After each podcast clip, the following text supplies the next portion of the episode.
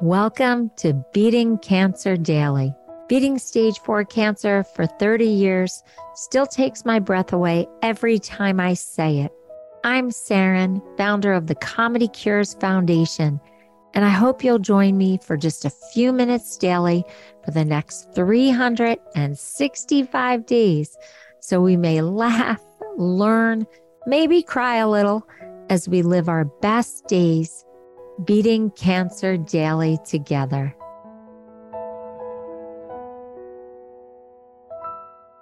Did you ever catch yourself knocking on wood or going poo, poo, poo?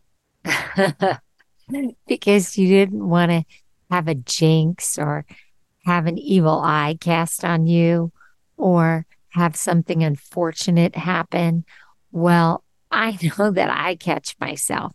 And something interesting that I was taught was that knocking on wood is actually symbolic of knocking on the cross that Jesus was hung on, which I never knew at all. And that was confirmed by several Christian experts.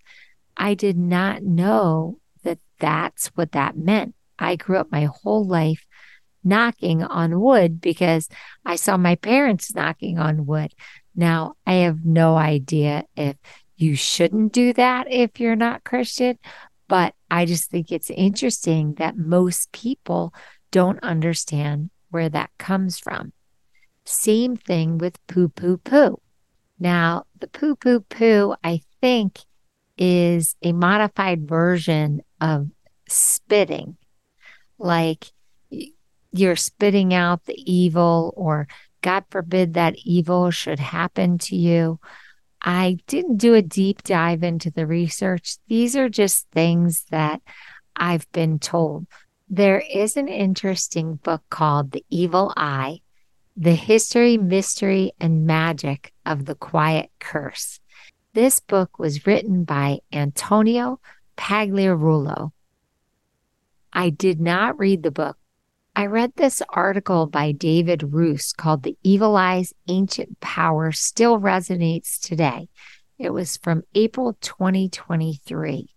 And the article was on how stuff works because I was trying to really understand how the evil eye supposedly wards off evil. And I came across this book and I came across this article, and it was so fascinating. So, are you familiar with the different images and amulets that have been around for centuries?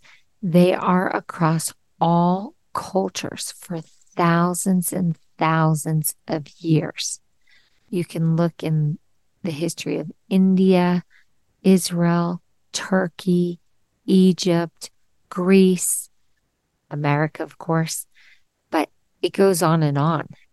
There are symbols that people wear to ward off the evil eye all over the globe. What I find interesting is that a lot of people who get cancer think that it was cast on them by somebody who was jealous or resentful or angry or just really mad at them. And I I don't know. I think a lot of cancer has to do with our own inability to process our own pain or our own anger. People do blame others for why they got cancer. And there are cultures where if someone stares at you or glares at you, you do certain things to ward off that intense stare or glare. And those can be yelling at people, hand motions, prayers. I just find the whole topic really interesting. Pregnant women will wear the symbols or they will put it on the baby's blankets or on their crib or on their stroller. It is so common. We just don't realize it because we're not looking for it. Oh my gosh, there are so many crazy fun ways to remove the evil eye, and I saw them all over the internet. Some people say that you rub salt either on your palms or around your house. Some people urinate and they pour it in front of their house. We talked about amulets like the evil eye, red string, or the hamsa, but also some people wear a coral bracelet. Some people hang a six sided mirror. And there are lots of hand gestures that you can do. Some people say that if you have the person touch the person that made the evil eye, because it could have been unintentional, that can cure it or heal it. And then there's a bunch of rituals with eggs. A lot of people go to different mystics or healers who supposedly have extra power and connection into the energy field to have them remove it, often by touch. I even read about a ritual with mustard oil and then waving it in a certain cadence around the body. It's truly fascinating. I think that I could keep researching and keep telling you all these different ways. Simply prayer also is something that's written about over and over again, different prayers to remove the evil eye.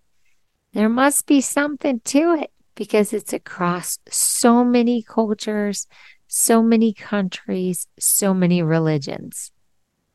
I almost forgot. I even read that some people use garlic, but here's one for you. They spit in your face. I'm not kidding. It's one of the ways that people think you remove an evil eye. You spit in the person's face. I hope we never have evil eyes on us. So, what do you think? Do you think you were cursed and that's why you got cancer? Are you doing anything to ward off this evil energy? I would try anything. That's just me. I try anything.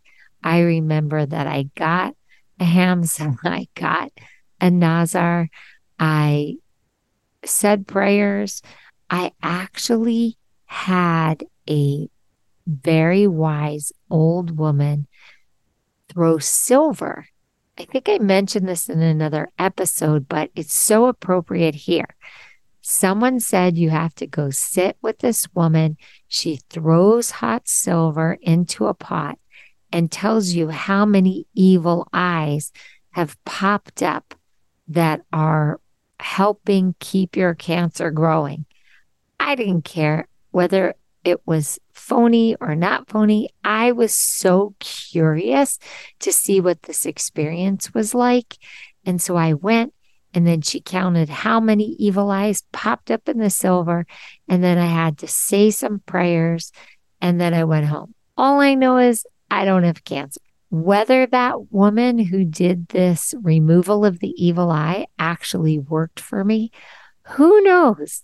But as I said, I was so in search of healing and so in search of a way to get rid of advanced cancer because they had told me to get my affairs in order and that there was nothing more they could do for me. So if a woman from the Middle East could throw silver and help remove evil eyes that might be fueling the energy that is stopping my body from healing, why not? I know it sounds wackadoodle, but I had a lot of fun doing it. And who knows? Thank God I'm here many, many decades later. So I would love to know what superstitions you're doing to escape the evil eye. I know a lot of celebrities wear this, particularly celebrities that the paparazzi stalks. I'm not going to mention them. It's all over social media. in photographs and also in comments, but there are a lot of celebrities that walk around with the evil eye because they do have stalkers. Sebastian Maniscalco, who is just a really fun comedian, often talks about being Italian, married to a Jewish woman, and he brings out a lot of the flavor in being Italian. And he talks about when he got his first car, his dad hung a big red horn in his car. and that was to ward off the evil eye. But he said when the women he was dating who were not Italian got in the car, they would say, Why does your car have a red pepper hanging in it? And he would have to explain that it's not a red pepper, it's a horn, and that it wards off evil, that his dad made him put it in his car. It's just a cute little bit if you have a chance to catch it. So I hope, I hope that you contact me and let me know either by recording or by writing me a note at comedycures.org how you feel about this superstition and how you feel about wearing an amulet or doing these things to remove any negative energy. Have a blessed day, and I'll see you tomorrow. If you loved today's episode, then tell the world. Why? Because Beating Cancer Daily and our membership circle are both a listener and donor supported experience. So the more people you tell and the more people that join us, the more robust and interesting programs our nonprofit, the Comedy Cures Foundation, can bring to you throughout the year. I really want you to go to comedycures.org. And of course, I always want you to make a donation. It's tax deductible to the extent allowed by law. But what's super exciting is not only can you laugh and explore the comedy there, you can look at our membership levels and find the one that's great for you.